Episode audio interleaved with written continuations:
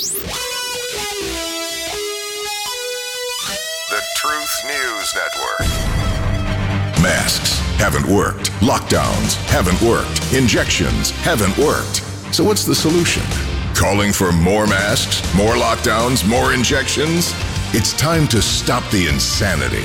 It's time to see the truth for what it is. And that's what we do at TNN, the Truth News Network, with your guide through the maze, Dan Newman. Once again, I must I must impress upon you folks this thing, this cancel culture elitist thing of there's my truth and then there's your truth is unfathomable and it's impossible to conflate those three things my truth, your truth, and the truth. Folks, if you don't learn anything else from this show, then this you've won, whatever you're trying to win. Truth lives in a vacuum, it doesn't share a bunch of other little half white lies, half truths, my truth, your truth. Truth is absolute, period. That's all there is to it. And yeah, we spend a lot of time talking about that, but we need to reemphasize again and again and again to all of you that we're hearing so many more things today than we heard two, three, four years ago that we can't rely on, that are presented to us as being factual, based on evidence, only to find out later none of it's true. Just moments before we went on the air, I happened to look at the headline of a story that popped up this morning. A, um, a United States member of the House of Representatives, who's a Republican, by the way, he went after Donald Trump this morning. And what he went after Donald Trump is about what Trump said about the 2020 election, that it was stolen. And I didn't even catch which representative this was. Didn't get, catch the name. There are 435 of them. I said senator, I meant representative. 435 of them, so it's kind of hard to keep up with all of them. But he came out dead set against Donald Trump and said the election was fair. Now, I will tell you this that makes a whole lot of people hearing somebody in the Congress, it doesn't matter what party you're related to, but somebody to say, just with a wide brush, saying that election was fair. Folks, let me ask you this. It's been proven again and again and again. There are 600 lawsuits, not against the election results, but against fraud in that election. 600 pending around the nation. 600, and this is not from the Trump administration or the Trump campaign. This is from various entities, most of them state departments of justice that have found and ferreted out voter fraud in the 2020 election. So put that in the context of what that representative said. That election was fair.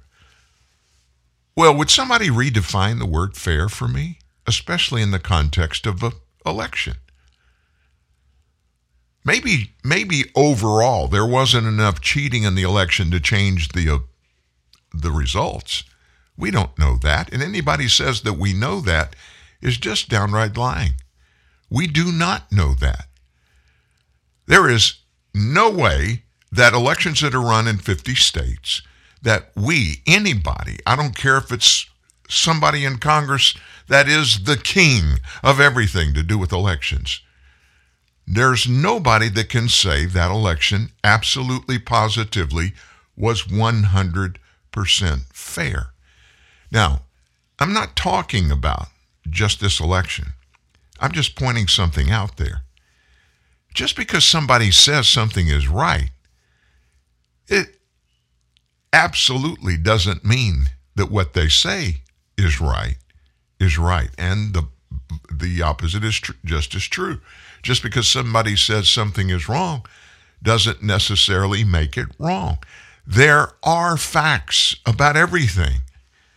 And it's our responsibility to go find it. And if we're not the ones that have the resources or the opportunity to find those things, we must rely on those who do to give us the facts, only the facts, and to point out when things are verifiably false and things are verifiably true. All that just because I looked at a headline before we went on the air. Good morning, everybody. I hope you're coming off a wonderful weekend. Boy, it, this weather stuff in the South, it just, it's, it shouldn't shock me at all. One thing they say about living in the South, if you don't like the weather, stick around. It's going to change in a few minutes. We went from very cold last week to very hot and sticky and rainy. And almost overnight, we're back to chilly. It was in the 30s again early this morning in northwest Louisiana. But that's part of life. You know, that's, we all know this. That's part of climate change. Oh my gosh, we got to change that. I want it 71 degrees and sunny 24 7 everywhere I go. I wish I could do that. And there are places on the planet where you can get that a whole lot more often than you can in other places, but I I don't know where that specifically is, and I certainly don't want to move around the world just because of the weather. A lot of people do that. A lot of people just have two homes. They have one in the hot and they have one in the cold, and they switch figuring out which seasons they're most comfortable in in whatever location they're in. I'm not one of those people. I just kind of go with the flow. Most of you probably are too.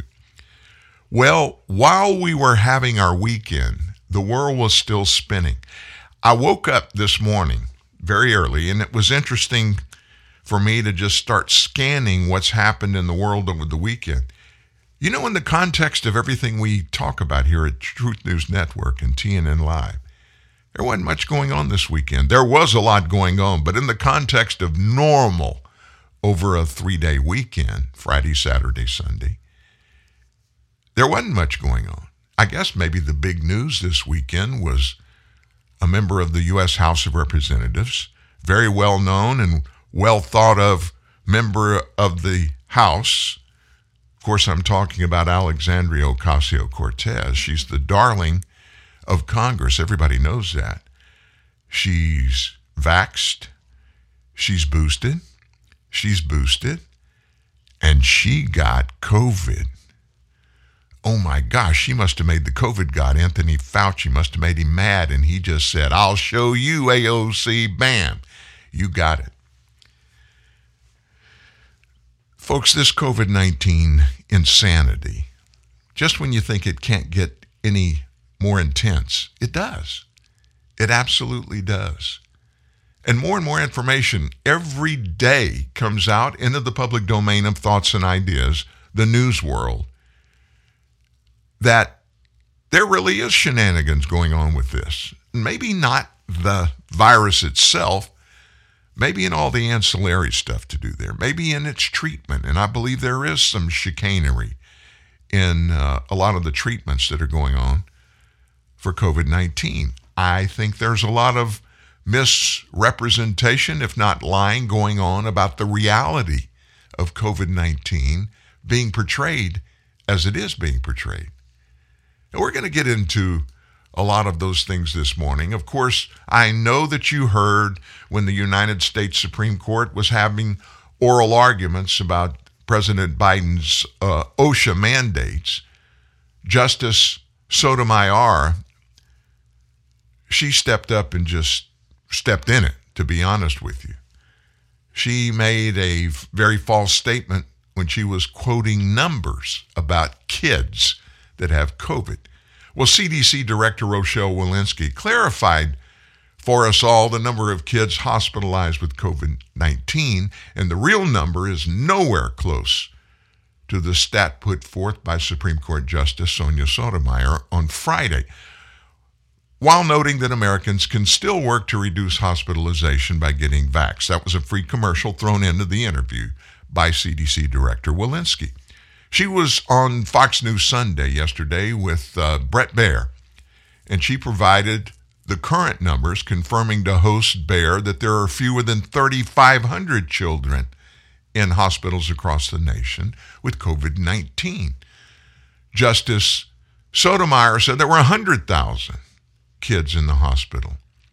Walensky, yeah, but you know, here's what I can tell you about our pediatric hospitalizations now.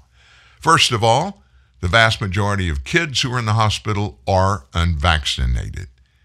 And for those children who are not eligible for vaccination, we do know they are most likely to get sick with COVID if their family members aren't vaccinated. I've never heard anybody qualify that, those two statements, with any kind of evidence. None whatsoever. That you're going to be more likely to get COVID if your family members aren't vaccinated. Now that defies science. That very statement defies defies science. Why? It's called herd immunity. When we share unconsciously on the most part, we do this 24/7 wherever with whom we're around. Not even with, we can just be around them in the same room. We share exposure to all kinds of viruses and bacteria, those evil things, you know? But there's a lot of good that comes out of it naturally. You don't have to you don't have to sit there and squint your eyes and squeeze hard and make it happen. It happens. It develops our bodies, our autoimmune systems develop natural immunity by experiencing exposure to viruses, bacteria, and other biological agents and those with whom we're around. So, in most cases, the reality, the facts that we have seen documented so far, is if you live in a family that maybe isn't vaccinated, and I'm not talking about, oh, you can't be vaxxed for this to work. I'm just talking about if you live in a family and they aren't vaccinated and they haven't gotten COVID yet, or maybe they have and they're through it, you're probably better off to be around them than to be around other people because your body is exposed to whatever agents in theirs got them over COVID. And we're finding out more every day, every week, that natural immunity is a real deal. And it's better regarding upcoming possible infections or even reinfections than if you're vaccinated. What Sotomayor said during those oral arguments, she brought up that kids are suffering during the pandemic, pulling out a number that earned her four Pinocchios from the famous Washington Post fact checker. She said, We have a, a hundred thousand children, which we've never had before, in serious condition, many on ventilators. Of course, that's a whole lot higher than the actual number, which is 3,500. And probably based on some other things you're going to hear today that we're going to discuss, the 3,500 number is grossly inflated. Walensky also pointed out to Bret Baier that numbers of COVID hospitalizations generally include patients who go to hospitals for other reasons and just happen to test positive while they're there, as opposed to those who go to the hospital because they're sick with COVID. Now, we've been preaching this here at TNN Live for more than a year now. More than a year we hear case after case after case where somebody they get they get sick, they get respiratory sick, and it may be at night after work, daylight, on the weekend. They can't get to their doctor, so they go to one of the quick care, urgent care centers, and they get treated for their symptoms. Did you know that if you do go to one of these urgent care or quick care, they're not going to treat you for COVID 19? They can't. The protocol for treating COVID 19 patients comes down from the CDC. And these little outlying units, most of them are, and they're most all affiliated with a hospital. Many are actually part of hospital systems. If you have symptoms of COVID 19, they may test you. In most cases here in Louisiana, they don't, but they'll refer you to a hospital.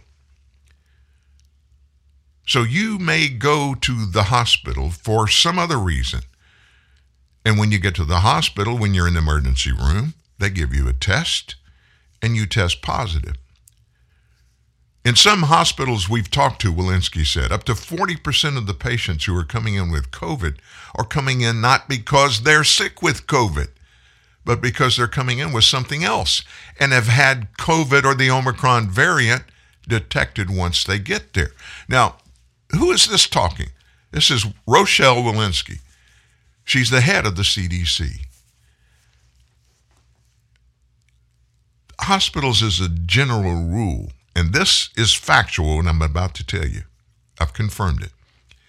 As a general rule, they don't give the test that can identify which version of COVID a patient has. Now, Walensky didn't give a number of how many kids are on ventilators. Urging Americans to get vaxxed, she said she believes many hospitals don't have any vaccinated children on ventilators. Our son is in management at a large North Texas hospital. They have no kids on ventilators. In fact, they have less than five adults on ventilators. And these are not COVID ventilator cases either. Walensky also said that not only is the number of child hospitalizations a lot lower than what the justice said, Sotomayor, it's far less than that of old age demographic folks like me. While pediatric hospitalizations are going up, they're still about 15 times less than hospitalizations of our older demographic, she said. She confirmed that kids have a lesser risk of dying of COVID than adults, while making clear that kids should still receive protection. Comparatively, the risk of death is small, but of course, children aren't supposed to die, she said. So if we have a kid who's sick with COVID, we want to protect them, of course. Um, Director Walensky, do you know that the number one thing, the number one pandemic related issue that are impacting our kids is school closures? School closures, keeping in mind that 1 or 2% tops are going to get COVID 19. Let's go to the top. Let's say 3% of those children are going to get COVID. Do you know that for the fear of three out of a hundred kids catching COVID, and less than a hundredth of a percent of that of that group that get COVID are going to die. Why are we altering every phase of these children's lives? Everything they've been taught, everything they've learned, every um, moral compass attitude that they have been taught we're ripping it away from them with very little explanation except a bunch of fear. Nobody's talking about this, folks. I say nobody. None of these so called experts like Dr. Anthony Fauci. They're not even giving one consideration publicly about the horrors that are happening on the back end of locking these kids out of schools. Now, the flip side of that, folks, is they ask through their unions, they ask, give us some money so we can keep schools going. We want our kids back in school. That's what our union members are all about. Gave them $190 billion to get to schools where everybody can go to school and be safe and get into in person and stay in in person classroom environment. 190 billion tax day, taxpayer dollars. Where to go? Chicago's union. Chicago's union, they still say, we're not going to go to work. Schools aren't safe. We're not going to go to work. They got $3 billion in Chicago for their schools. What they do with that 3 billion? They obviously didn't retrofit the school facilities to make, even if it was putting up those plastic shields around every kid's desk. What they do with that $3 billion? They didn't do it with, for what they were supposed to do with it. And that's a fact. Read our story today on the front page of truthnewsnet.org. Read the story today. You'll find out a bunch of more egregious stuff going on. So back to AOC. After accusing Republicans of trying to date her, mocking critics who called her out for living it up maskless in Florida during the holidays, AOC announced she tested positive for COVID. She released a statement from her office yesterday, and the statement said she's experiencing symptoms and recovering from the virus at home. The news came after AOC was called out on social media you saw some of the pictures and the video of they were released showing her without a mask in a crowded Miami bar. The triple vax congresswoman had taken to Twitter to lash out at those who criticized her hypocrisy, calling her out for partying up in Florida while her constituents in New York endured coronavirus mandates and lockdowns. And as you can imagine, she just got pilloried on social media. I'm not even going to read any of that. Who in their right mind can say that Alexandria Ocasio Cortez almost daily does not show us some of the most rampant, ridiculous, hypocritical philosophies of pretty much everything living a life in America? I don't know of anybody else that expresses more hypocrisy than does she regarding anything to do with politics. But yet, on this whole incident right here and what she did for 10 days, I don't know however long she was down in Florida, but she was flaunting every part of the COVID stuff and masking and social distancing and being smart and know who you're with, yada, yada, yada, yada. She crossed every line and now she's positive. So, what kind of advice is she going to give us on the backside of this? What do you think she's going to do?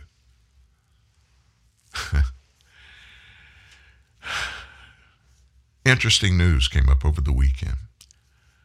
Mortality, that's death, among young to middle age Americans went through the roof last year. The majority of the increase, listen closely, did not involve COVID 19. Mortality among young to middle age Americans went through the roof in 2021. The majority of the increase did not involve COVID 19.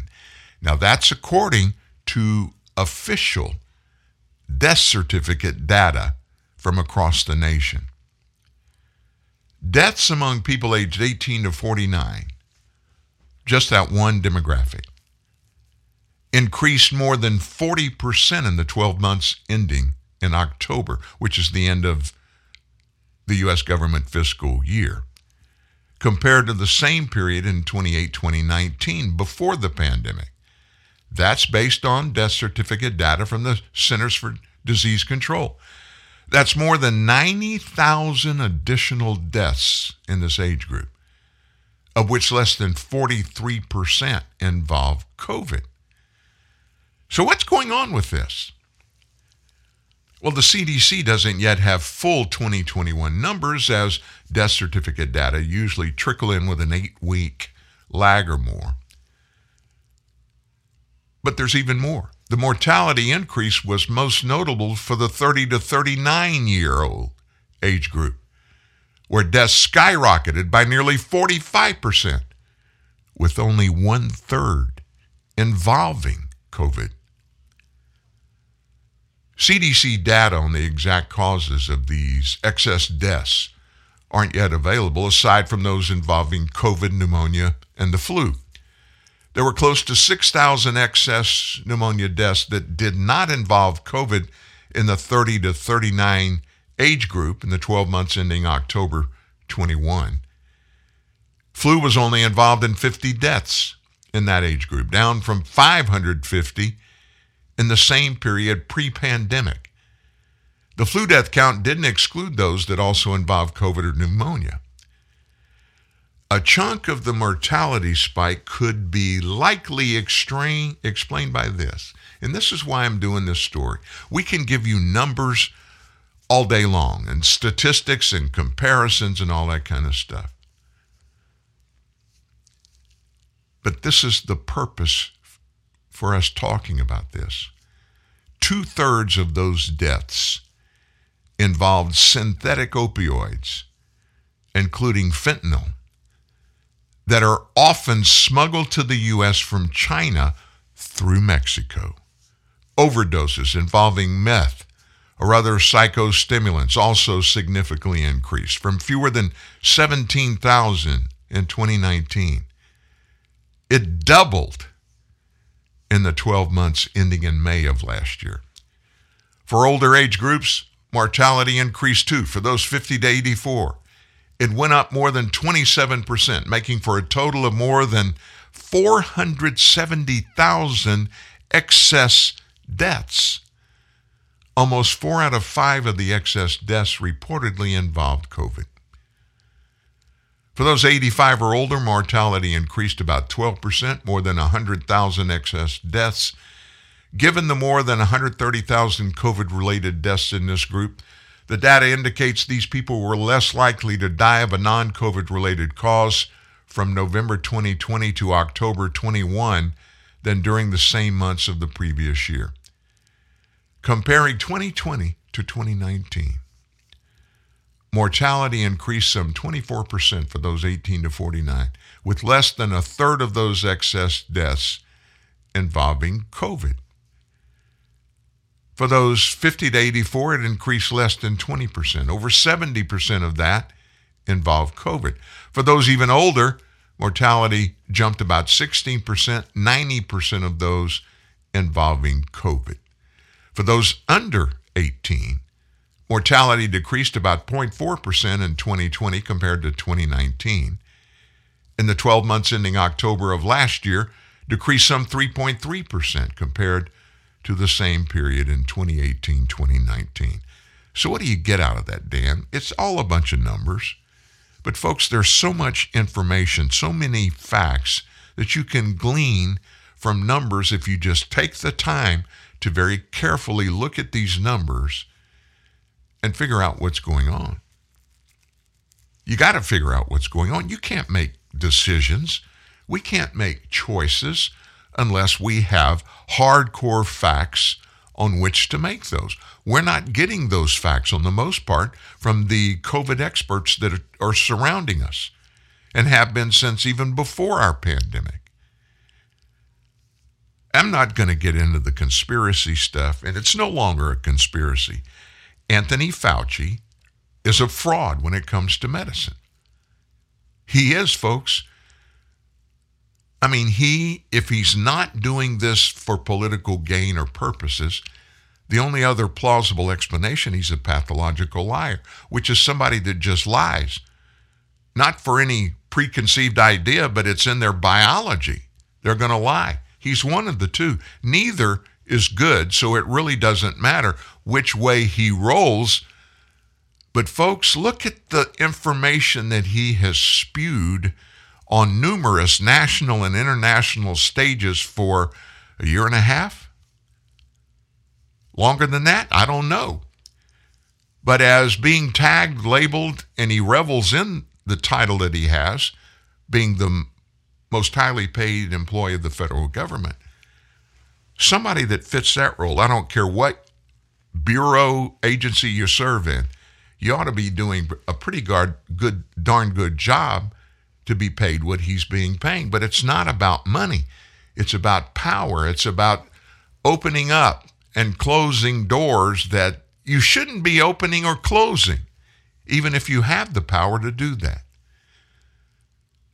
Our young people are dying, folks. Our young people are dying. And our young people are dying at staggering rates. And as you just heard with those numbers coming from his agency, it's not because of COVID. They're not getting COVID. So why are they dying? Well, there's a bunch of information about that. Let's just weigh into it.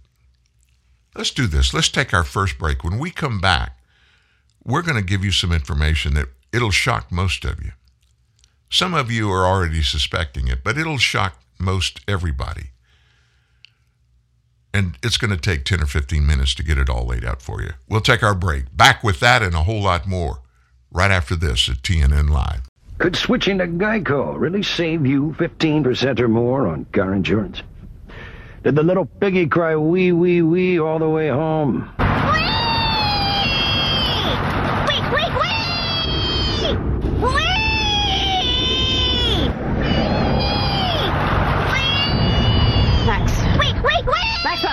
Yeah?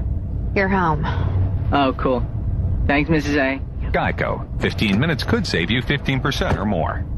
We're here asking people from all over what they think of Lipton green tea.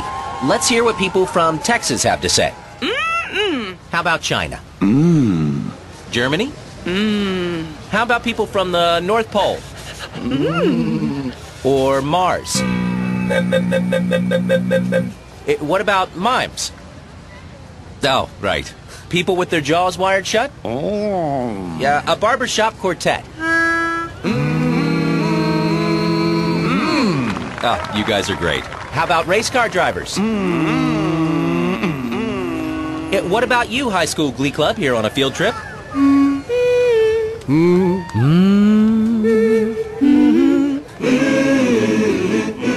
Well, that settles it. It sounds like everyone loves the taste of Lipton green tea.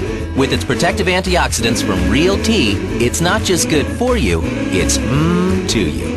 Lipton tea can do that. Little Caesars thin crust pizza is so loaded with cheese and pepperoni you can't even see the crust. And if you ever want to see it again, listen very carefully. Bring six forty nine in unmarked bills or marked bills or coins or just a credit or debit card to Little Caesars. Come alone and bring your friends or family. Bring everyone. Get a Little Caesars large thin crust pizza with extra cheese and the most pepperoni, all at the nation's best price of just six forty nine. Pizza, pizza. Top four national pizza chains. Extra most bestest thin crust pepperoni pizza versus large round one topping thin crust pepperoni pizza. Everyday standard menu prices at participating locations plus tax.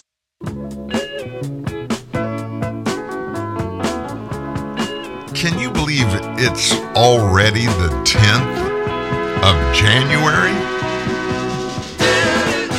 The 10th of January. It, it I, I don't know where this past year has gone, and I'm told the older you get, they seem to go faster. I think I'm beginning to agree with that. At 68 years old, I mean, it feels like yesterday I was 30. And I got to tell you, I wasn't 30 yesterday. A long time ago, I was 30. So, what's going on with the deaths among the youth in the nation? Well, let's start with our military. This may blow your mind. Over 150 members of the U.S. military. Of course, you know, most of those are, you know, 18 to 30 years old. Over 150 members of our military committed suicide in just the third quarter of last year. That represents a greater total than the number of service members who have died from COVID since the beginning of the pandemic in just 90 days, folks. According to data released by the Pentagon, 163 service members committed suicide in third quarter of 21, which broke down into 70 active service members, 56 members of the reserves, 37 members of the National Guard. Suicides among active members of the military dropped from quarter three, uh, dropped from quarter two to quarter three, but suicides rose among reserve and National Guard members. Twice as many members of the U.S. military died of suicide from July to September than have died from coronavirus during the entire pandemic. As of January 8th, this year, folks, January 8th, this year, it's the 10th, two days ago, 86 members of the military have died from the coronavirus. In September, the total number of COVID deaths in the military was 43. The doubling of deaths from September to January is partially due to the Delta variant spike. A total of 476 members of the military committed suicide last year. Through three quarters of last year. In 2020, Pentagon data shows that 701 service members committed suicide. In December, the military began taking action against U.S. service members who hadn't complied with the vaccine mandate. More than 200 Marines have been booted from the U.S. military for refusing to. Pentagon didn't even weigh in on this over the weekend. It's such a big deal. I thought it would be everywhere, but not so. This summer, a research paper concluded that a staggering 30,176 American active military personnel and veterans involved in post 9 11 wars are estimated to have died by suicide. 30,000, a figure at least four times greater than the 7,000 service members who were killed in combat during the same time period. The stats emerged this summer in a report from the Cost of War Project, which is a joint research effort between Brown University and Boston University. Unless the U.S. government and U.S. society make some significant changes in the ways we manage the mental health crisis among our service members and veterans, suicide rates are going to continue to go up. That's a cost of war we cannot accept. So that's in the military. I I would think that probably you could sit there and think about this for 3 or 4 or 5 minutes and you could come up with some explanations for it. You know, the military very focused, very um, in many cases have identical ideologies about their lives and service to our nation and how easily it would be to become depressed when things don't go as you've thought your entire life as you aimed your life in most cases towards serving in the military you find out things are different and they're not going to change at least to the way you thought they should be and you just lose any hope and you take your own life it's a horrible place to be but one could see in the military that might be prone to happen more than in other folks. Well, guess where else this is happening and dramatically? The percentage of teenagers who were hospitalized for suspected suicide attempts spiked in 2020 and 2021 in the middle of all these COVID lockdowns. Researchers for the CDC found the rate at which girls aged 12 through 17 were visiting the emergency department for suicide attempts between February and March of 2021 increased 51% compared to the same time period in 2019. Remember, that was before the COVID 19 pandemic forced schools and businesses to close their doors. Researchers also tell us a 4% increase in emergency department visits for suspected suicide attempts among boys ages 12 through 17 over the same period. This study was published on Friday. It does not examine causes of suspected increased suicide attempts. It notes that some researchers have cautioned about a potential increase in suicides during this pandemic on account of increases in suicide risk factors. And what are those risk factors? Well, they include a lack of connectedness to schools, to teachers, and to their school peers due to physical distancing measures, barriers to health treatment, increases in substance abuse, and anxiety related to family health and economic problems. Emergency room visits for mental health concerns and suspected child abuse which are also risk factors for suicide, also increased in 2020 compared with 2019, potentially contributing to increases in suspected suicides. General mental health related emergency department visits among teens aged 12 through 17 increased 31% in 2020 compared to 2019. Spending time at home, too, may have put kids at higher risk of experiencing suicidal thoughts and behaviors. For a brief period, just two months, March and April of 2020, when many states implemented an initial wave of lockdown orders, emergency room visits for suspected suicide attempts among those ages 12 through 25 fell, but then began to go back up during the summer of 2020. From July and August of 2020, two months, suspected suicide attempts were up more than 26% among girls in that age group 12 to 17. Other experts, besides those at the CDC, have suggested the trend is not unique to U.S. children. Doctors elsewhere have reported kids, some as young as eight, deliberately running into traffic, overdosing on pills, and otherwise self harming. In Japan, child and adolescent suicides hit record levels in 2020. Pediatric psychiatrists say they're seeing kids with COVID related phobias tics, eating disorders, obsessing about infection, scrubbing their hands raw, covering their bodies with disinfectant gel, and terrified of getting sick from food. Also, increasingly, getting more and more common, kids suffering panic attacks, heart palpitations, and other symptoms of mental anguish, as well as chronic addictions to their mobile devices and computer screens that have become their sitters, their teachers, their entertainers during lockdowns, curfews, and school closures. Do you get this common thread? Do you get it? I think you do. I, th- I think we all do, folks. We're we're in trouble. We're in big trouble. And yes, people uh, don't ever take anything that you hear here and just plant it in that anybody here, anybody that we bring to you to go on the air with us, or me, or anybody else that's on the air, any of our writers, our guest writers, nobody believes that COVID 19 is not real. It is. It is. Is it as has been represented for a couple of years? We still don't know that, and we're seeking to get those answers. But people are dying. Good people, hardworking people are dying for nothing they've done wrong except get exposed to and experience all of the egregious things at much greater levels than many people that have got it.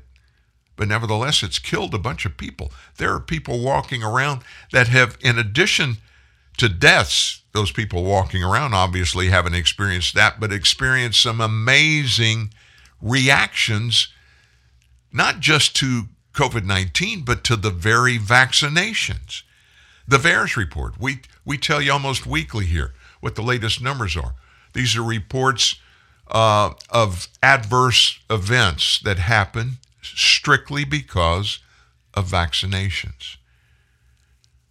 A million sixteen thousand nine hundred ninety of those reports came in through the last day of December in one year. One million sixteen thousand nine hundred and ninety reports of adverse reactions. A typical year throughout the history of keeping this at the CDC all the way back to 1991 a typical year, a big year of VAERS adverse events reports have been 20 to 30,000. Over a million just last year, included in those numbers.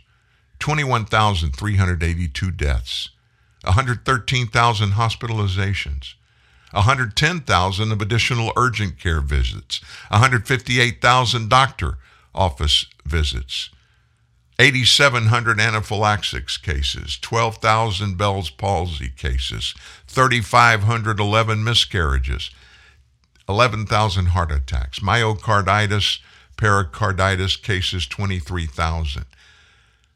36,758 permanently disabled Americans. 24,000 other life threatening events. 37,000 severe allergic reaction cases, 11,000 cases of shingle. Folks, this is abnormal. Nobody can explain this away. But you know what the egregious thing about this whole thing is? We see Rochelle Walensky, director of CDC. We see Anthony Fauci every day on some television interview, news show, speaking somewhere. They won't even address the adverse event that happened. And even the CDC let everybody know about the VAERS reports that they are way, way, way in every category, way low, much lower than the actual statistics. In fact, there are estimates that these are underreported as much as 60 times underreported. In the context of what that might mean, it might mean, if you use the high end of the CDC's estimates of 60, 100, well, what's 60 times 20,000? I'm not going to give you a number without checking it. Six, 60 times 20,000. I just want to make sure before I spit a number out. From the vaccinations themselves, using the high end spectrum of the range of probabilities they give us about these adverse reactions, including deaths, On the high end, folks, 1.2 million Americans may have died because of the vaccinations. That's from the CDC. They don't confirm that, but they put it out there as a possible a possibility, a possible range of these reports. No explanations for any of that. None whatsoever. It's just happening. But boy, while it's happening, we got to push on forward with politicizing everything that we can, right? We have to make everything a political matter, and we have to find ways to weaponize everything that happens against our political opponents. Over the weekend, this comes out guidance that was issued by folks in the Biden administration states certain individuals may be considered high risk and more quickly qualify for those monoclonal antibodies and the oral antivirals used to treat COVID 19. And the qualification will be for those people based on their race or ethnicity. In a fact sheet issued for healthcare providers by the FDA, the federal agency approved emergency use authorizations of Sotrovimab, a monoclonal antibody proven to be effective against the Omicron variant only to patients considered high risk. The guidance updated in December says medical conditions or factors such as race or ethnicity. Now, do I need to elaborate on that? I thought if we said that somebody based solely on their race or their ethnicity would be more prone to experience something than a person that's white. I always thought that was racist. The CDC says that some people's race or ethnicity have the potential to place individual patients at high risk for progression to severe COVID 19, adding that the authorization of Sotrovimab under the emergency use authorization is not limited to other factors outlined by the agency. Older people, obesity, pregnancy, chronic kidney disease, diabetes, cardiovascular disease are among the multiple medical conditions and factors that are associated with what are considered high risk individuals by the FDA. But now they're saying it's based on race. Some states, including New York and Utah, have made it clear they're going to prioritize certain racial minorities over other high risk patients when it comes to the distribution of particular COVID treatments. I just find it unfathomable that our healthcare system would stoop to this and allow this to happen.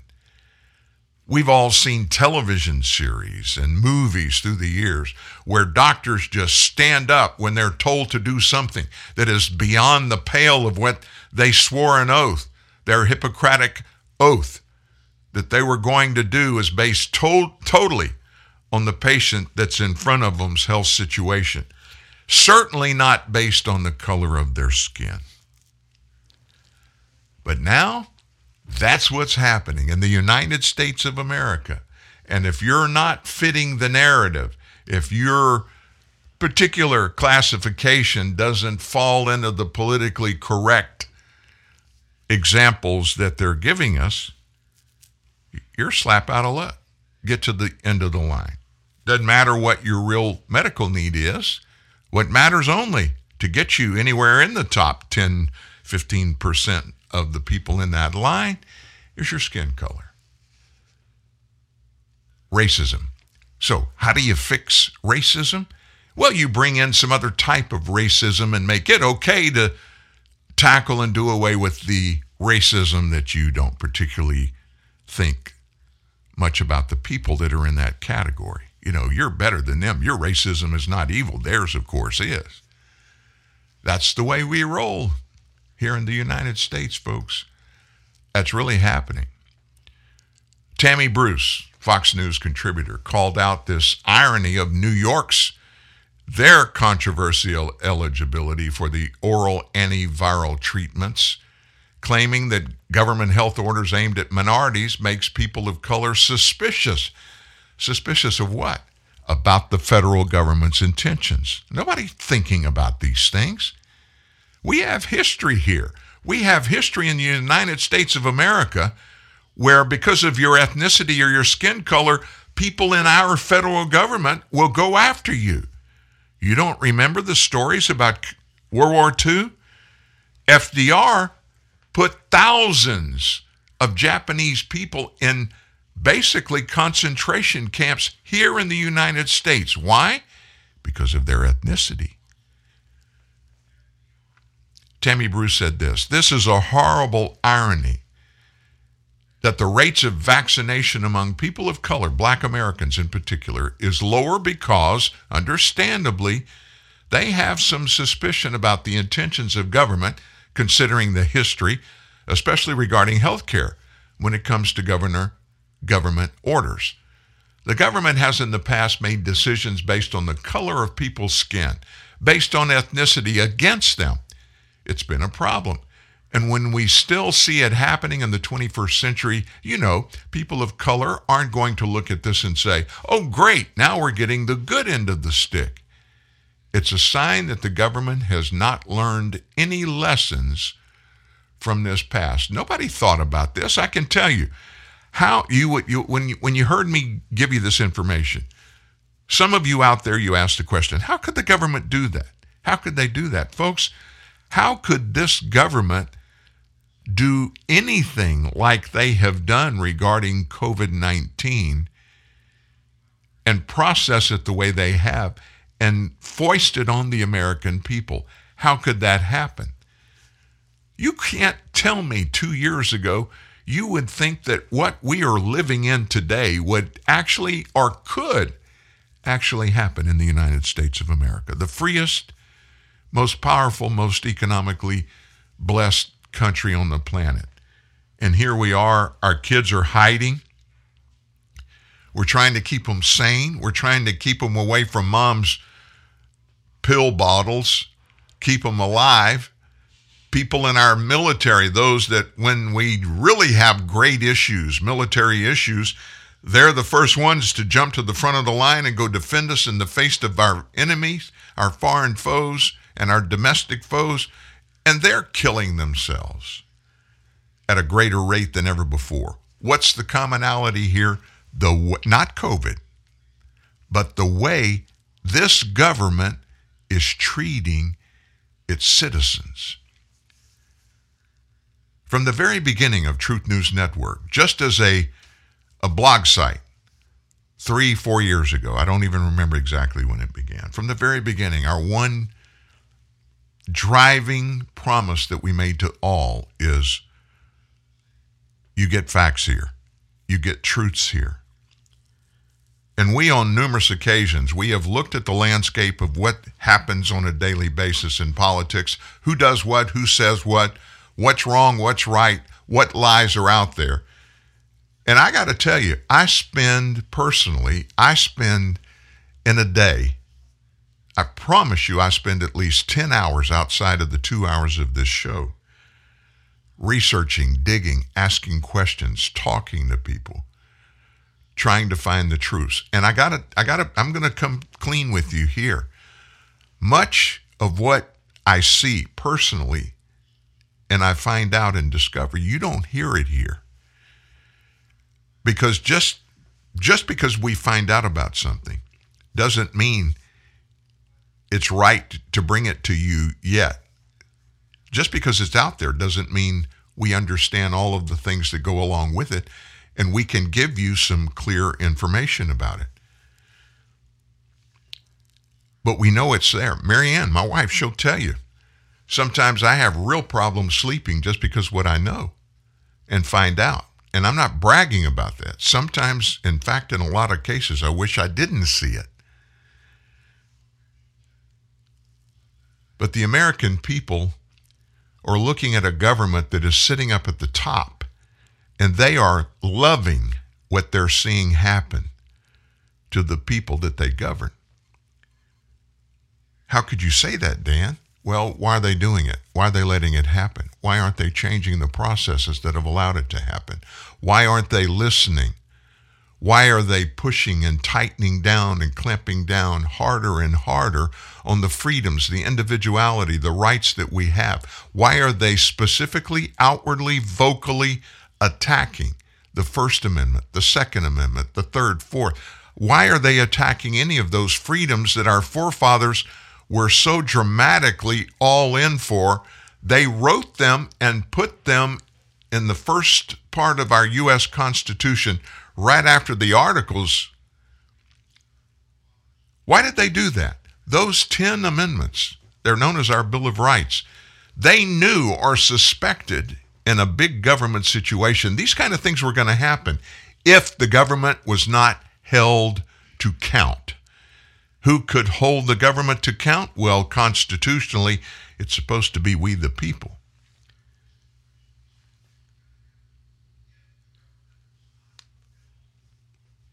We the people control the government, supposedly. Now, be honest with me. Can you say factually today that you believe 100% that the people of the United States are running this nation? That those that we appoint or we hire to represent us to do the day to day duties of that are doing their job? Do you believe that's happening? No, it's not happening. No credible, no honest person can say that. Why is that? Why is that? It's because we, the people, let it happen. How do we stop that? Well, if we really do have free and fair elections, and I, I can't imagine how many tens of millions of Americans don't believe we do. That is a seed that has planted fear in the hearts of far more Americans than I would ever think could possibly feel that way. But I'll tell you this more than half of this nation doesn't believe that our elections are fair. And if you don't have that, if you don't have the substance, the veracity, the truth, the respect, the honest honesty in your elections, where else do you think you're going to find it?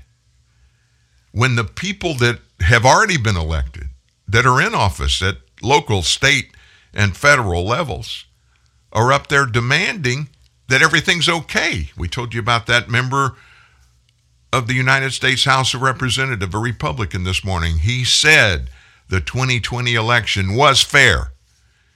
And anybody, I don't care who you are, you cannot justifiably, realistically, and honestly say that that election was fair. What you can argue about is how much cheating there was in the election. Those are factual, folks. And that stuff, that's not even over. That's not even no. You probably didn't hear this down in Georgia. Georgia's Republican Secretary of State Brad Raffensperger. Yesterday, folks. Now remember, he was the guy that swore top to bottom Georgia's 2020 election system was perfectly fair, all honest. Yesterday, he called for federal election reforms.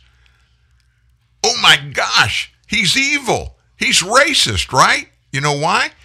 He wants the election reforms at the federal level to include photo IDs, the banning of ballot harvesting, and a constitutional amendment that would allow only U.S. citizens to vote.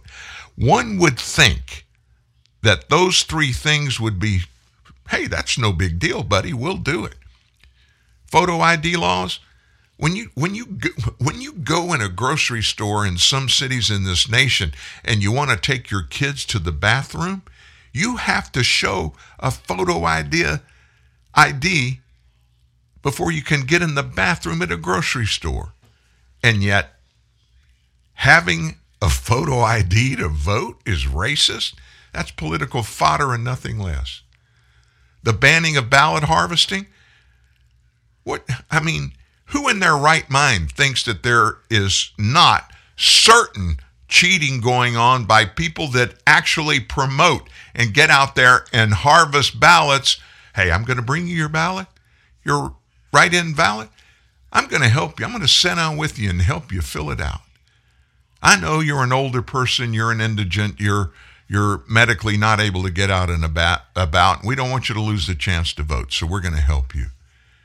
And then, you know, you don't even have to leave your house. We're going to take it and we're going to register it, take it in, and make sure your vote gets counted.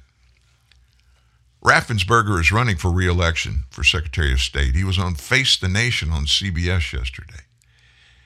He noted the U.S. does not have an amendment to prevent non citizens from voting, as cities around the nation are trying to push for their right to vote. New York, they already passed it over the weekend. The new mayor, Eric Adams, he stands by. He could have vetoed it, but nope, he said, bring it on. Raffensperger said, now you see cities are trying to push non citizen voting. I believe only American citizens should be participating in our voting and that's supported by a wide majority of all Americans. New York City's that one, 800,000 non citizens who are lawfully permanent residents, by the way, they're just not citizens. If they've been in New York City for at least 30 days, they can vote in local elections. More than a dozen communities across the U.S. already allow non citizens to vote in local elections 11 towns in Maryland, two in Vermont. Some states, including Alabama, Arizona, Colorado, and Florida, have adopted rules that would preempt any attempts to pass laws like this one passed in New York City.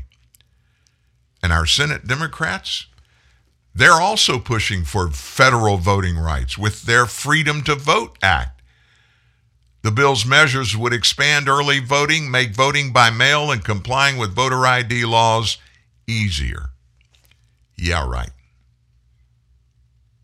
Oh, by the way, it also brings all the control of all the elections at every level under the umbrella of guess who?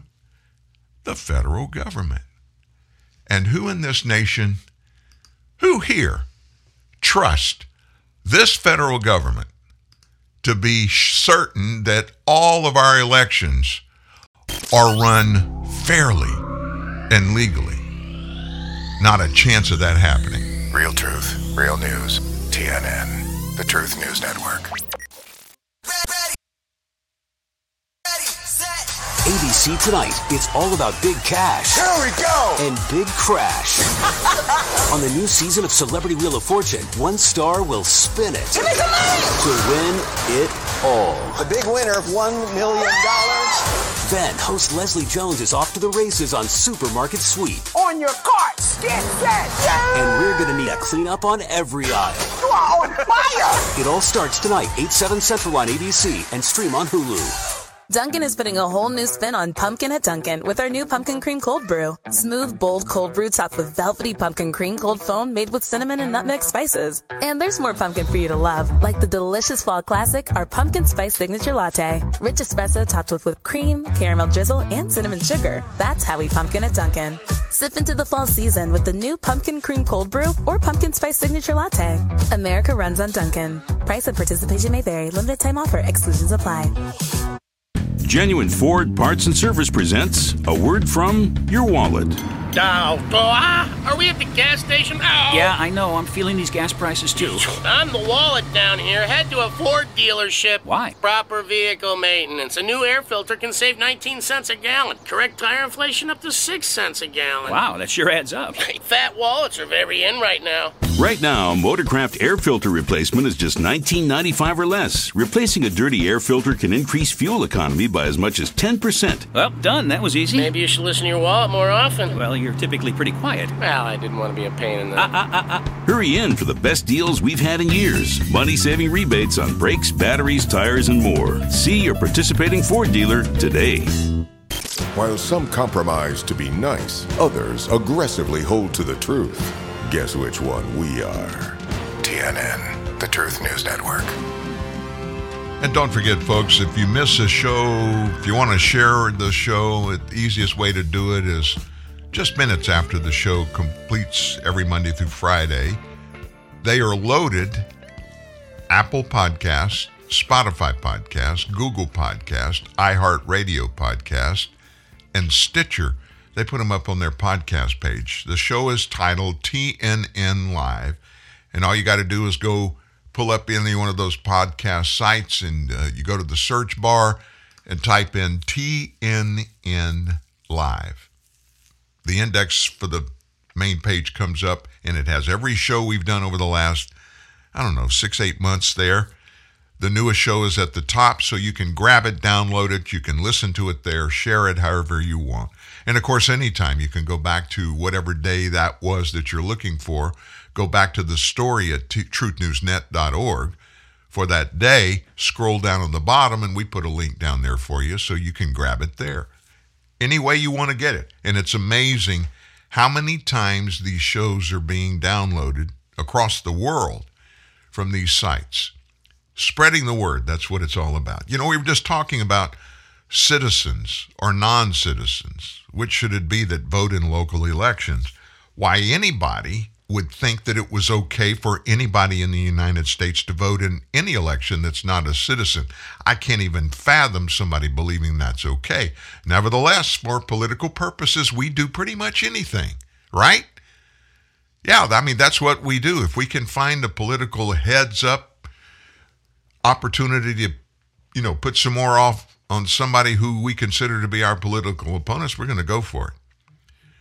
Well, it happened in New York City. Now, you got to remember this. They got a new mayor, January 1st, Eric Adams, former well known, well thought of African American policeman, a lifer in the New York police force.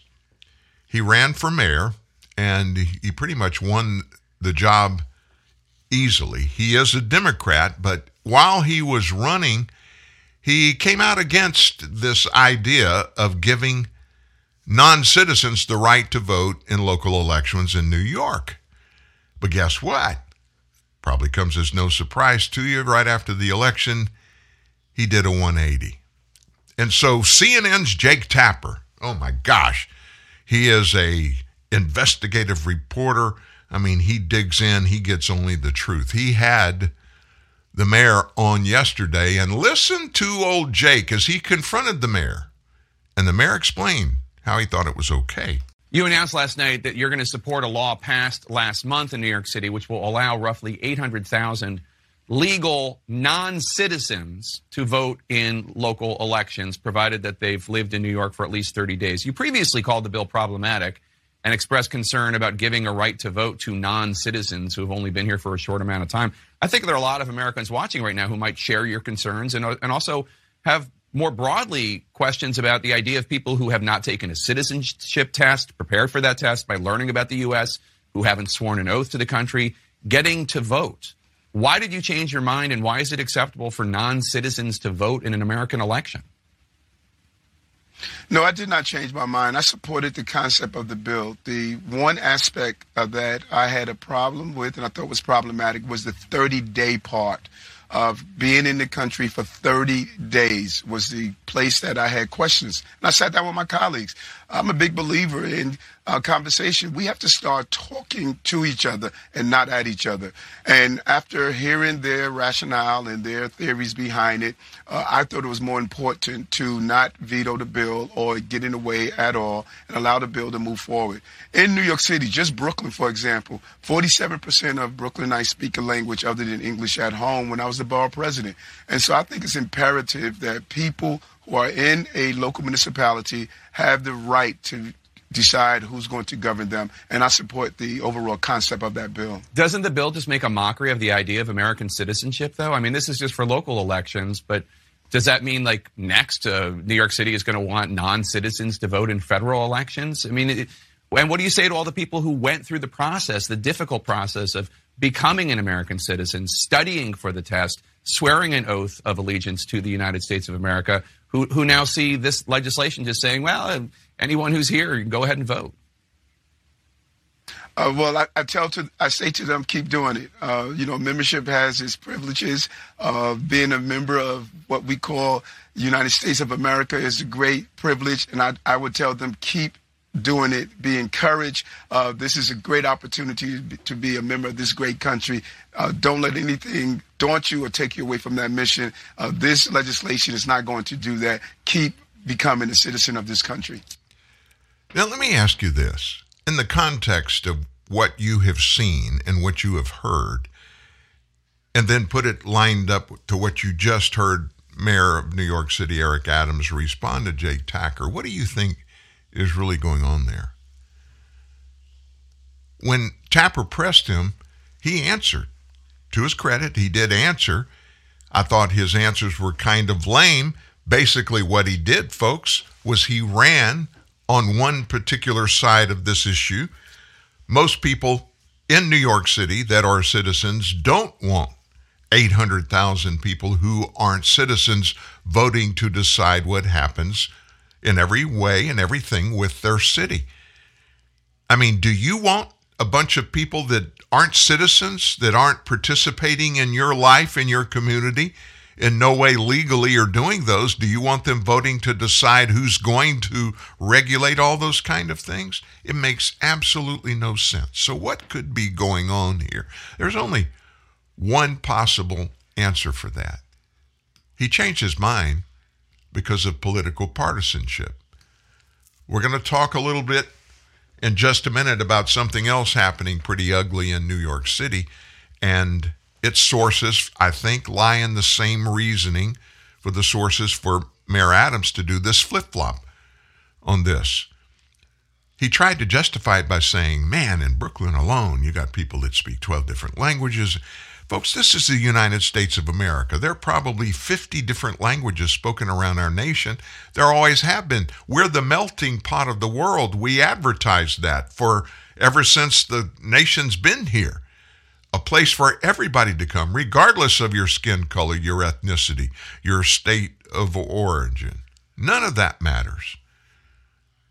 If you come here and come here legally, and legally means, by the way, become a citizen there are provisions that somebody who comes here legally but they don't become citizens that they have to go through. I wonder how many of those 800,000 have stuck to those requirements and those laws.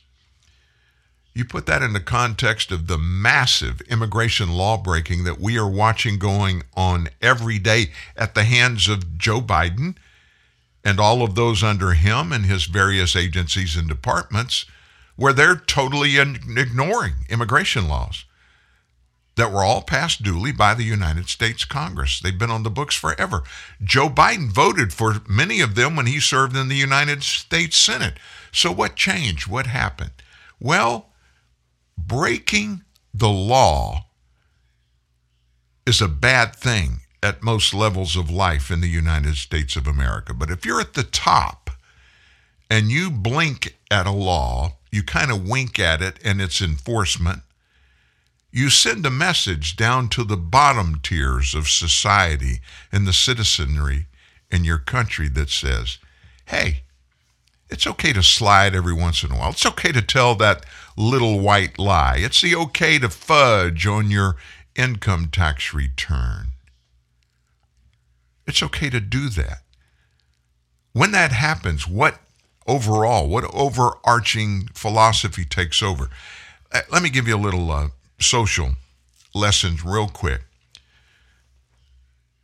How did you handle grades when you were in school? Were you a A student, a B student, a C student, or were you a D or an F student? How did you do that? How did you make those grades? What process did you go through to be able to say, I'm an A student? I'm a C student or I flunked, I'm an F student. It didn't happen with just one circumstance, one instance. It happened over a period of time. And you were graded on a number of things, principally in school, test performances on tests. And there weren't just one test in any grading period, there were multiple things. And there were a whole bunch of elements that went into making that grade. So how do you make an A? Well, you make mostly A's, right?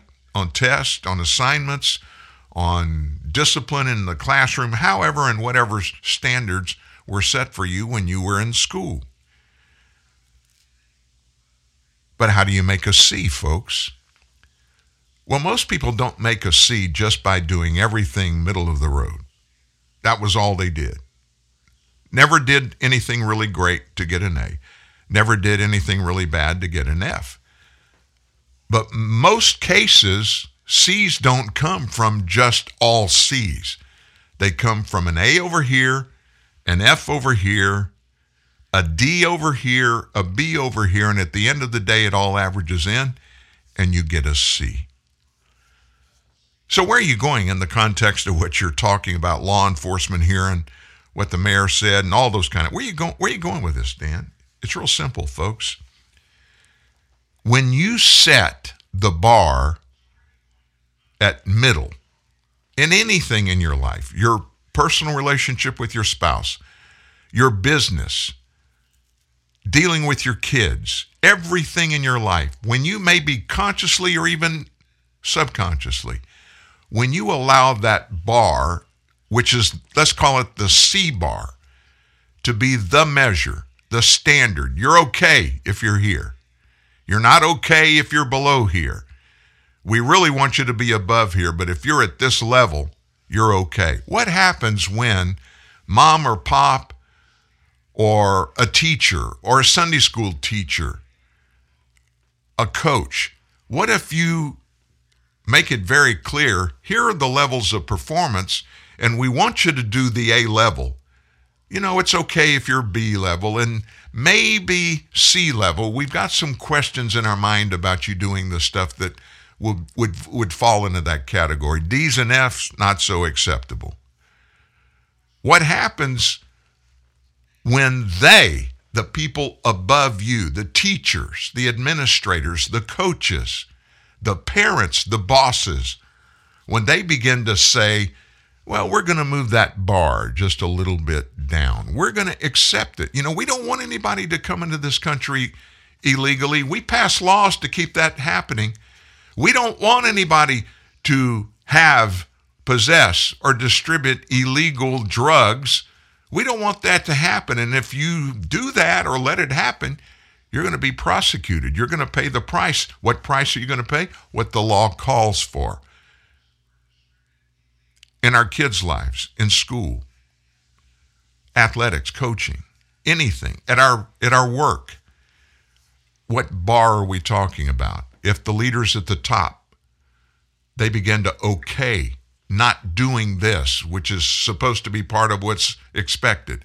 And to do this, but just don't do it. You don't have to do it perfectly. When they let all of that just get muddled up, what happens? Average goes down across the board.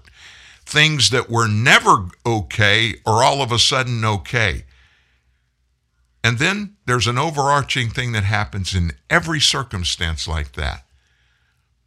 Whoever those rules apply to, whoever those standards are set for, they begin to take advantage of the laxness, not having to abide by those anymore. That's called human nature, folks.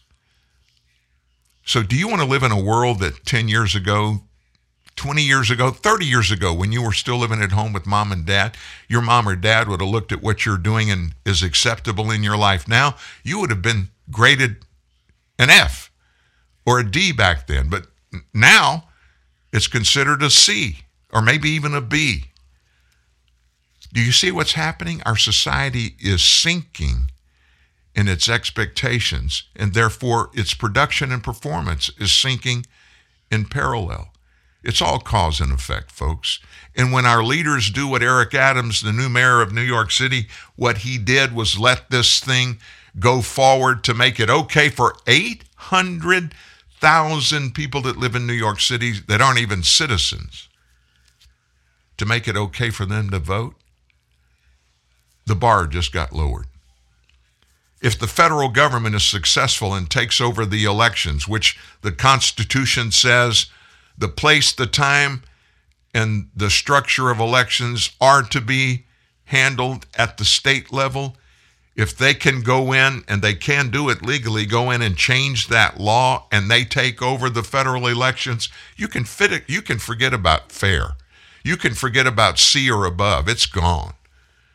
Why? It's going to be totally driven by the political party that finds themselves in power at the time.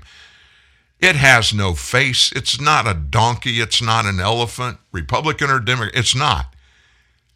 It's U.S. elections. And are we going to make them honor the law that controls those things? Are we going to let it be okay? Are we going to shore up our border at the southern border and letting millions of people come in illegally that we have no idea that are there? We talked about suicides going through the roof now. Do you know almost all of the fentanyl that comes into the United States comes from China through Mexico. There is more fentanyl that has been caught at the Mexican border in the last year. In fact, in one specific month, enough fentanyl to kill every American. Every American, 336 million of us, kill us all. And all that's happening illegally. And the Biden administration makes no takes no measure to stop it. None. Oh, they hope we catch some, but we do. But just think about how much more we don't catch.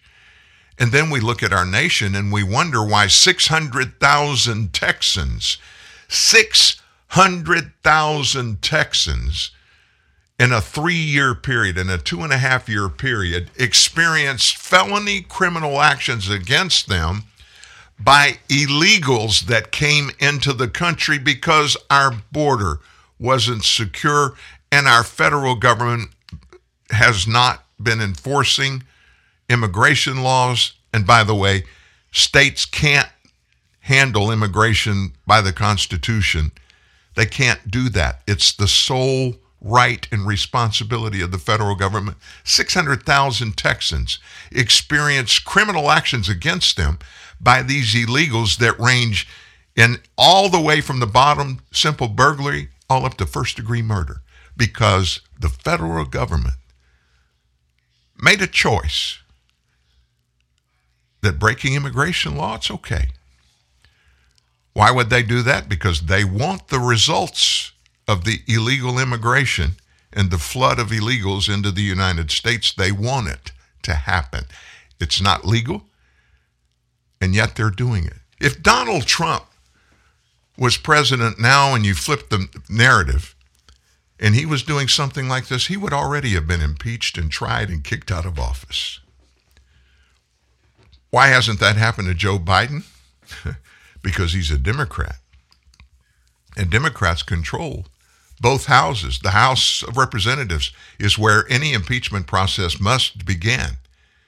And if the House comes up with articles of impeachment that are passed there, they go across to the Senate. The Senate conducts an impeachment trial and determines if that president is going to be removed from office. Since the president's a Democrat, the Senate's controlled by Democrats, and the House of Representatives is controlled by Democrats. What's happening?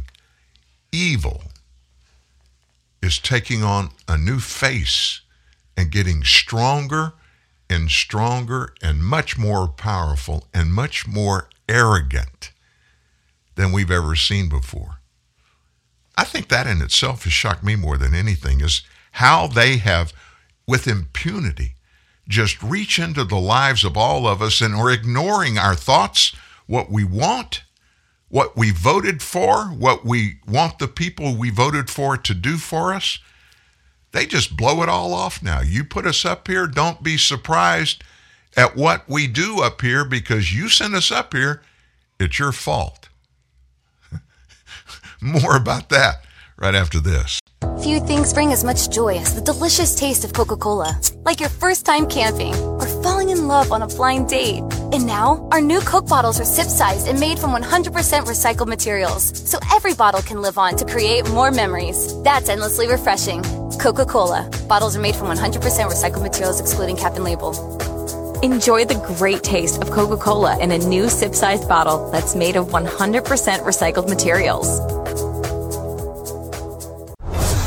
Ready for best life minus the burnout? I'm Zuri Hall from NBC's Access Hollywood, and my new podcast, Hot Happy Mess, is all about the most important VIP, you. Join us each Monday as we discuss relationships, self care, career, and much more. Our podcast is for mindful, ambitious, diverse millennial women who are ready for more happiness, laughter, peace, and purpose now. iHeartRadio is number one for podcasts, and it's easy to see why. Listen to Hot Happy Mess every week on the iHeartRadio app or wherever you get your podcasts.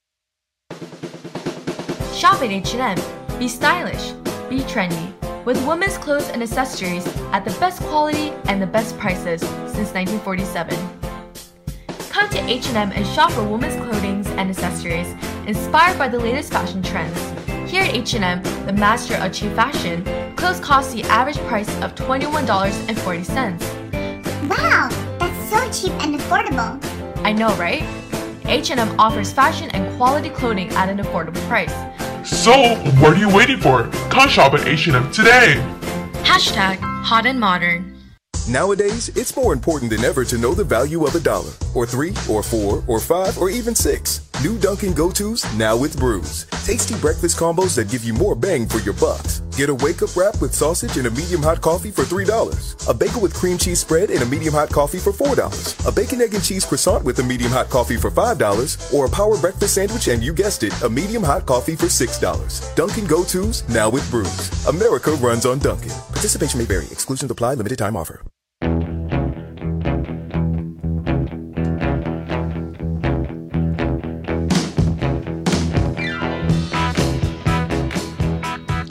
You know, that illegal presence of people in the United States, it didn't just happen, and it's not just happening at the southern border.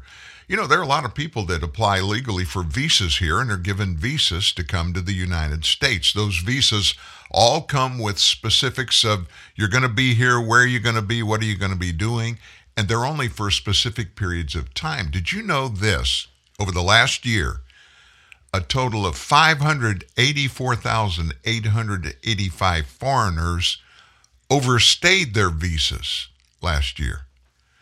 That's from a brand new report released over the weekend from Department of Homeland Security.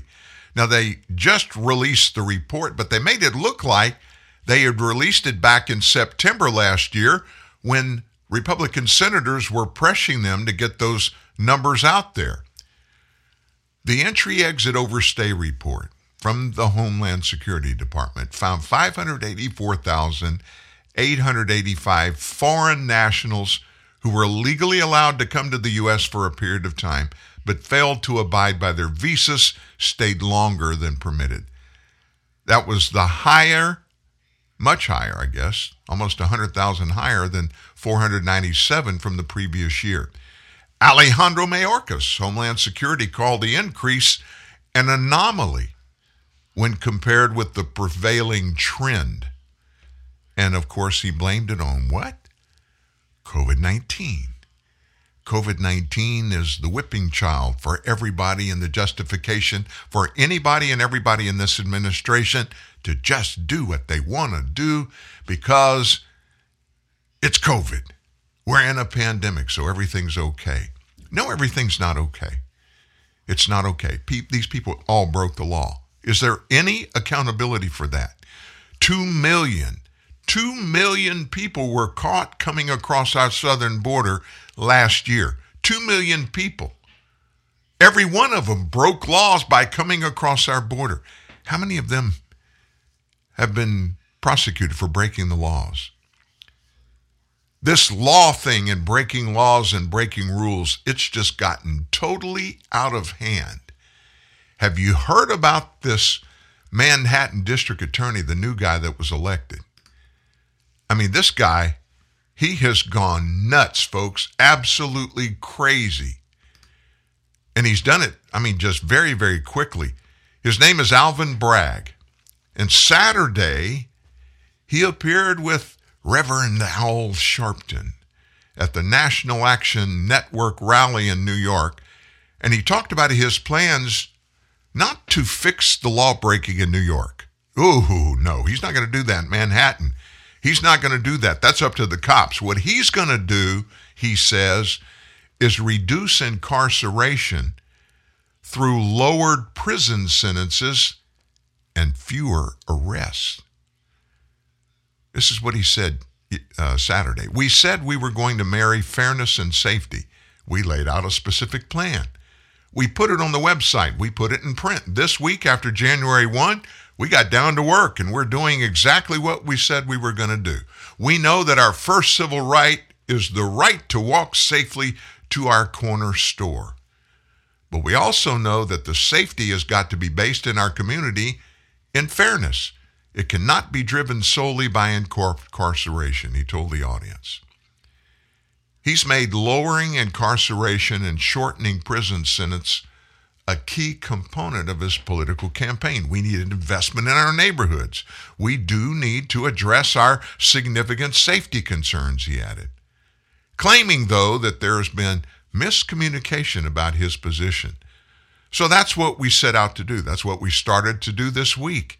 And I thank Reverend Sharpton for his invitation because there have been, let me just say, some misunderstandings. So Bragg has announced that he is not going to seek any jail time for a variety of offenses following a path of other progressive prosecutors in places like Los Angeles, San Francisco, Philadelphia, and others.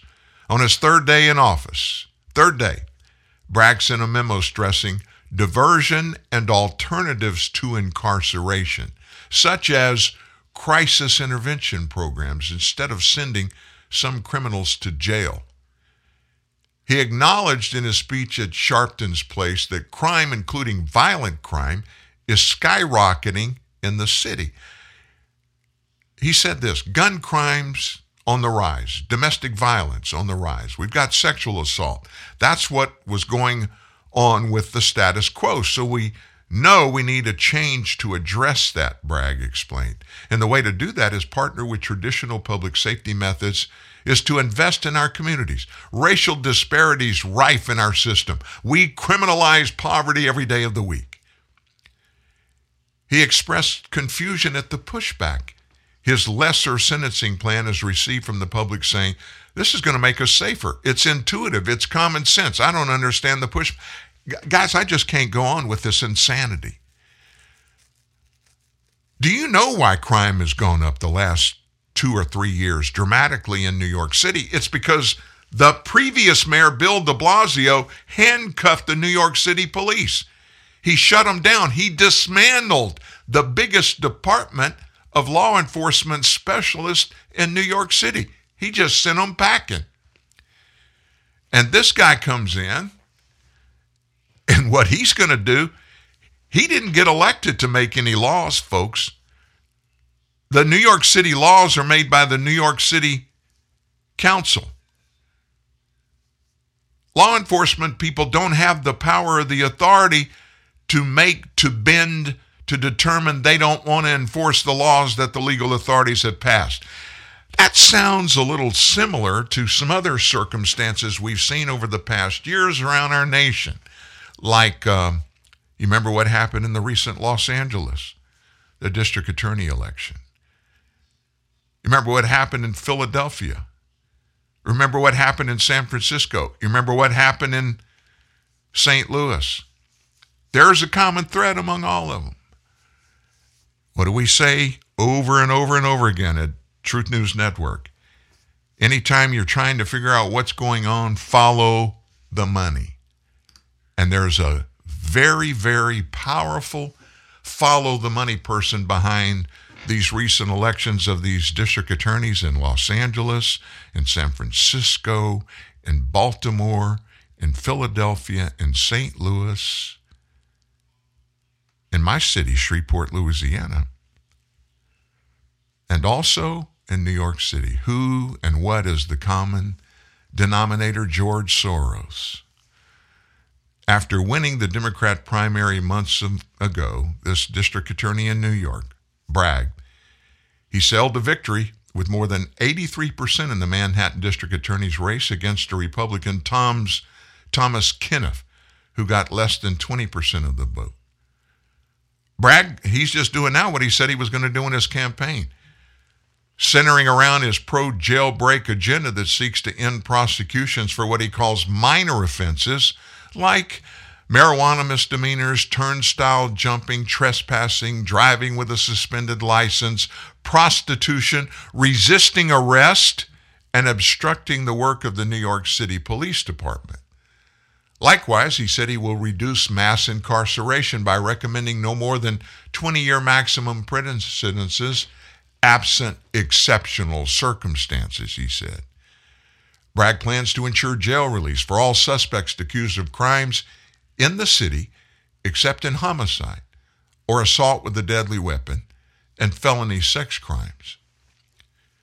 In June, Bragg was linked to George Soros after it was revealed that the Color of Change Political Action Committee, which endorsed Bragg's candidacy, was getting millions from that particular political action committee. Who funds it? Who operates it? George Soros.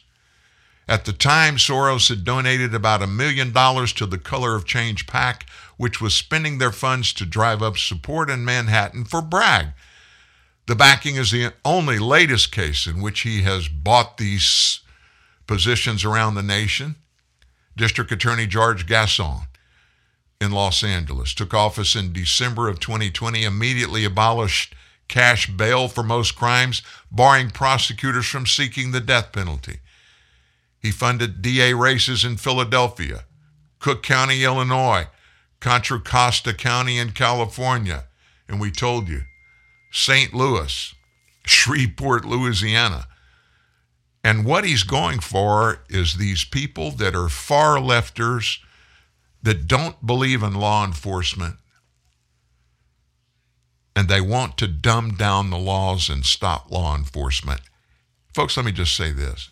None of this, none of this is going to help anything going on in Manhattan. It's only going to make it worse. I remember, I personally remember a time when New York City, you couldn't even go down to Times Square. There were indigents, homeless people. There was crime rampant around the city. Murders went through the roof. It was horrible up there. There was no law enforcement going on. New Yorkers elected Rudy Giuliani, who was a federal prosecutor at the time that was known for being a tough law enforcement guy. And in a matter of months, he cleaned up New York City. And everything Rudy implemented that made it the biggest, best, greatest city in our nation to go to for people to live in, with the exception of the horrible expense but it was safe to walk on New York, Manhattan city streets. You could go up to the Bronx and not have a problem, worried about that part of town going to a Yankees game. It used to be that bad, folks. You wouldn't go around Manhattan. You were very careful. Riding in a subway, that's a that's a staple that everybody does when they go to New York. It's storied, the New York system.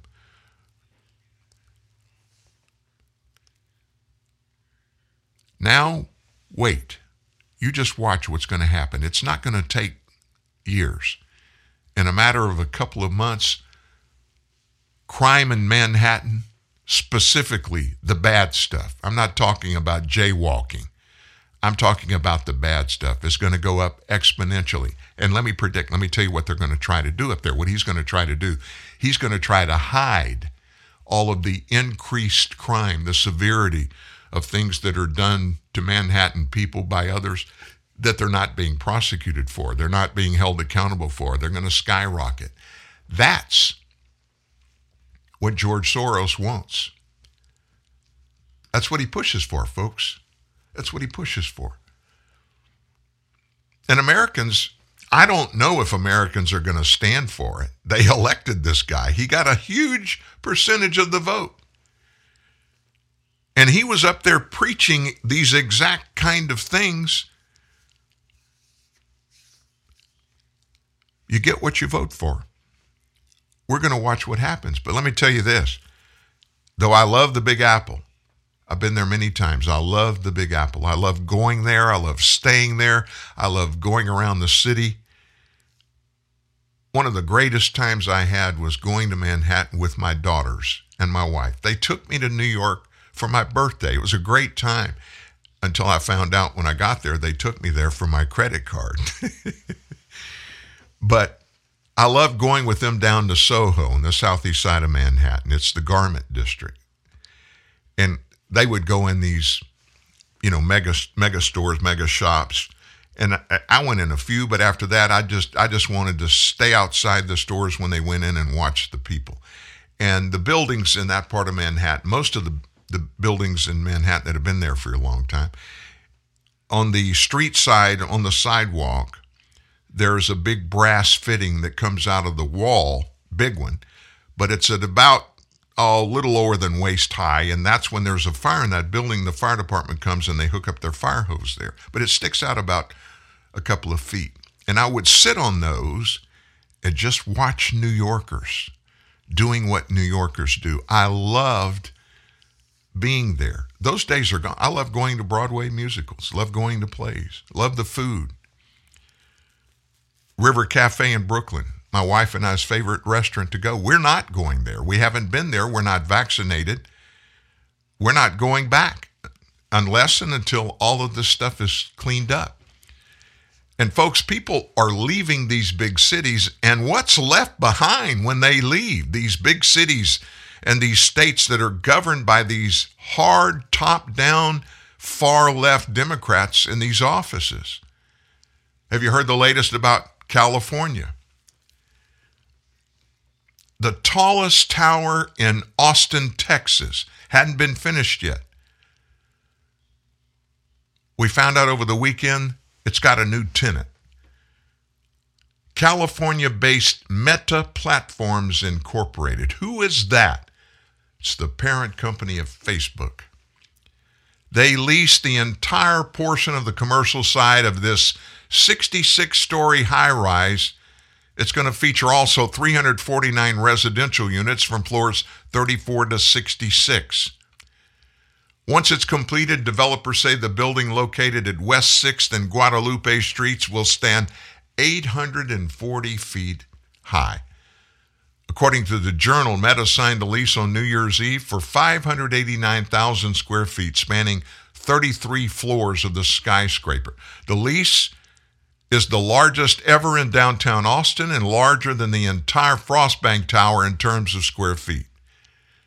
And that's the, the Frostbank Tower is the spiky building that stands out on the Austin skyline. Facebook's leaving California. Why is that? Taxes? Law enforcement problems? Cost of living? All those kind of things. Who would have ever thought Facebook would leave California? Because Mark Zuckerberg and everybody there is so far left, they're in the tank, folks. They are in the tank. So, guess what else is happening in Austin? I thought this kind of fits hand in glove. Hundreds of convicted sex offenders are now no longer being monitored by sworn police officers in Austin because of the city's move to defund the police and cut police academy classes. In 2019, there were about 1,600 registered sex offenders in the city, according to the state's sex offender database. There's no law preventing any of them from living near schools or other places where kids go to congregate, according to one local news report. About 650 of those cases were handled by officers who checked in on those registered sex offenders every week to ensure they were where they reported themselves to be. But three of those officers were sent back to patrol as a result of the decision to defund the police, including slashing three cadet classes at the academy in August two years ago. Defunding the police soared the department, forced the department to cut the sex offender apprehension and registration unit. Not reduce it, folks, eliminate it. Those cases, once handled by sworn police officers, are now being monitored by civilian employees, including two who only work part time. The civilian monitors lack arrest authority. Some question whether they are able to keep up with the increased caseload. A spokesperson for the Austin Police Department confirmed that three police officers who were primarily tasked with monitoring sex offenders were assigned to patrol because of the budget cuts. The lack of cadet classes at Austin Police Department over the last couple of years has contributed to a massive officer staffing shortage. And so they have to find these cops that work these beats on the street. Where do they get them? Well, they steal them from some other division in the police department. So, ah, sex offenders, it's no big deal. Our administration, the mayor's there, people in the council are hard, hard leftist, and they want Austin to become Silicon Valley. So to do that, you got to dumb down the law enforcement. Think about that happening in the state of Texas and everything you know about Texas. Can you imagine living in Austin right now, being there for your entire life or having a business there and watching the degradation of your city over the last three or four years? And they're not trying to hide it, folks. They're not trying to hide anything. It's in your face. It's all in your face. Now, did you um, did you hear about or did you hear the speeches that the president and the vice president made on January 6th? I'm not going to spend a lot of time on the January 6th thing. We had Steve Baker on here. You're going to hear part of that interview again tomorrow if you missed it. Steve Baker's a photojournalist that was on the ground January 6th last year when the uh, Capitol was stormed and all of the uproar that we've heard from the left. And now we have the committee, Nancy Pelosi's committee in the House, that they're getting down to the details. They're able to do because they're members of the House to do more than the FBI has done. The FBI has only arrested 700 plus people for breaking laws that day, but that's not good enough for Pelosi and her committee. Well, what was interesting, there are a lot of things that were interesting, but Vice President Harris, when she spoke, she compared the January 6th event to two events in American history Pearl Harbor and 9 11. Listen to this, this short audio for yourself. Vice President Harris, in her remarks today, compared January 6th to Pearl Harbor and 9 11. Certain dates echo throughout history, including dates that instantly remind all who have lived through them where they were and what they were doing when our democracy came under assault. Dates that occupy not only a place on our calendars, but a place in our collective memory. December 7th, 1941, September 11th, 2001, and January 6th, 2021. Can you elaborate on what the thinking was behind that comparison? She's faced some criticism, especially in conservative circles, for that. Well, I would first say that, um, as the president also said in his remarks, uh, you know, when if we look back to some very difficult moments in our history, back in 1861, there were no Confederate flags being ra- being waved uh, in the Capitol.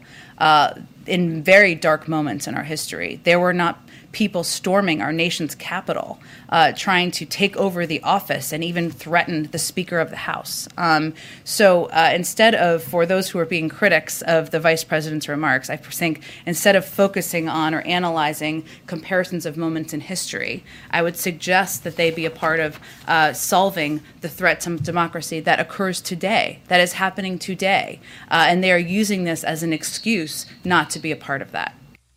We cannot let our future be decided by those bent on silencing our voices and peddling lies and misinformation. Oh my gosh. Okay, let's get right to the facts. You heard her compare what happened January 6th, which was a protest that went bad. Nothing was burned down.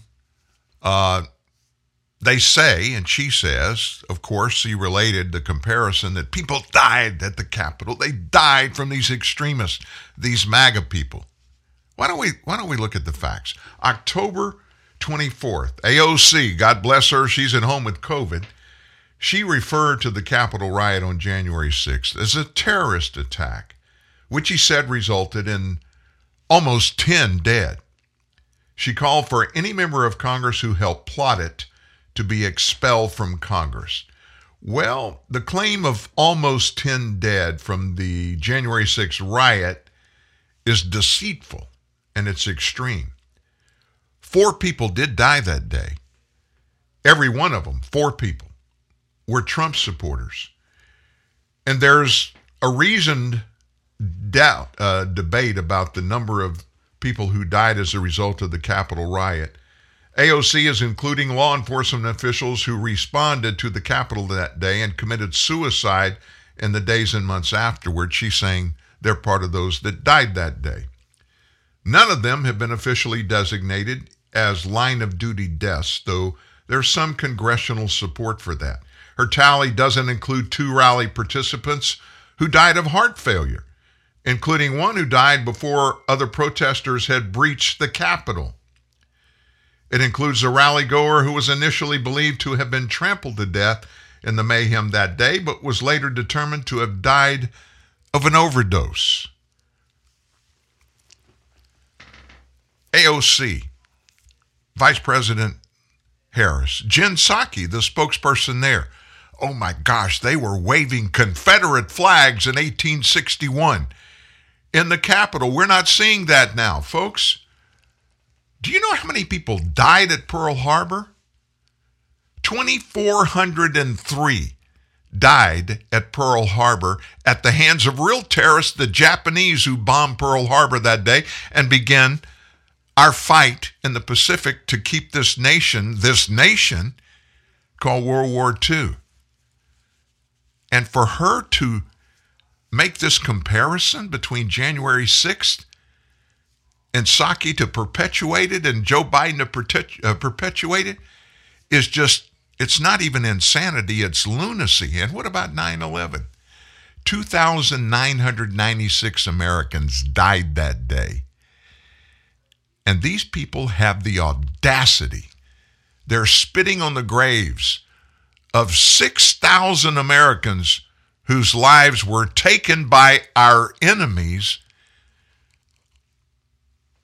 And they want to compare that to four people. There was only one person killed that day, January 6th, Ashley Babbitt. She was in the Capitol. She was unarmed.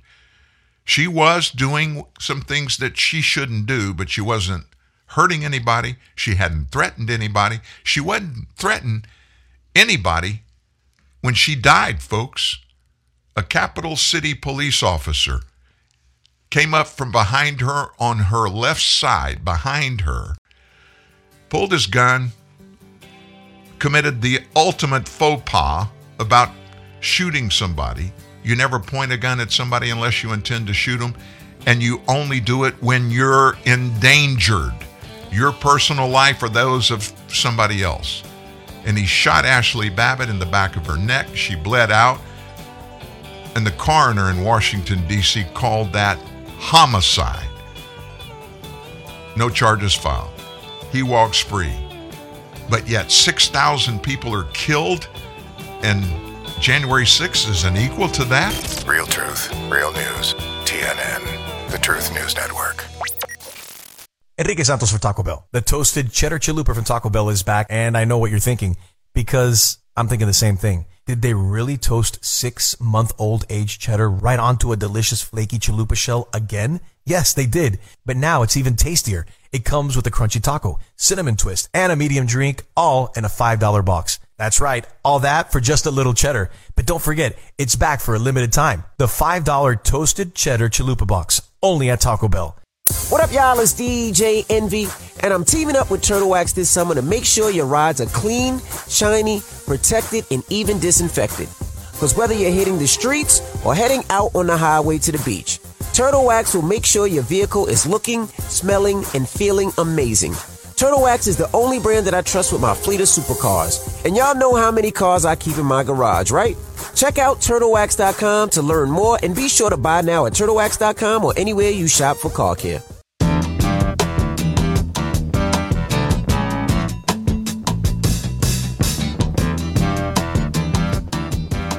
sometimes you just you just can't get this nasty stuff off of you. Sometimes when I when I do these shows literally, I feel like I'm dirty at the end of it when we talk about so many things that are front and center right in our faces every day with our government and stuff that they're doing and there's nothing we can do about it. There's nothing we've done to deserve this kind of leadership that we're seeing. And yeah, it's scary to me. It is scary to me that this is going on, but we cannot personally choose to live a life in fear. We just can't do it. Now, there are 700 people that are in a bad place today up in Minnesota. As Omicron surges among the vaccinated and unvaccinated alike, the prestigious Mayo Clinic has taken that extreme step of firing 700 unvaccinated employees. Even though the vaccines haven't been proven to stop the spread of Omicron, the targeting of unvaxxed employees continues. Reports say the nonprofit's clinic staff has been given until today to get their first dose of a vaccine or obtain a medical or religious exemption of the rule. They were also expected not to wait before receiving a second shot.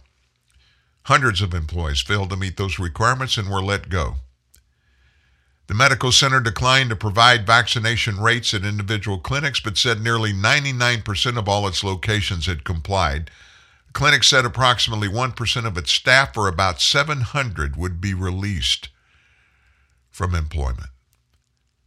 Down in Florida, the Florida Times Union reports the unvaxxed employees who were fired at Mayo's Arizona and Minnesota locations make up about 1% of its total workforce of about 73,000. Let me ask you this Joe Biden initiated this on his own, he did it himself. He did it alone, folks. And so far, it has stood up, and these people, they've lost their job. I feel horrible for them, but let me tell you what I feel worse about the American healthcare system, known for a long, long time of being the best system on the planet. You can't take these thousands of people out of that workforce and hope to have healthcare, hope to have fairness and real good treatment of patients. You're not going to have quality care. Technology, research, it's all getting bashed because of these egregious Joe Biden federal government lockdown, vax mandates, the whole nine yards. Let me encourage you to do one thing pray. Pray. Make your voices heard. And I know many of you are already doing that, but pray. God's got to step into this thing, folks. He's got to. Thank you so much for being here today. Thanks for being here every day. You have a wonderful Monday. Back tomorrow morning. If you missed Steve Baker's interview, you're going to hear some of it then. Have a great one, folks. Be well.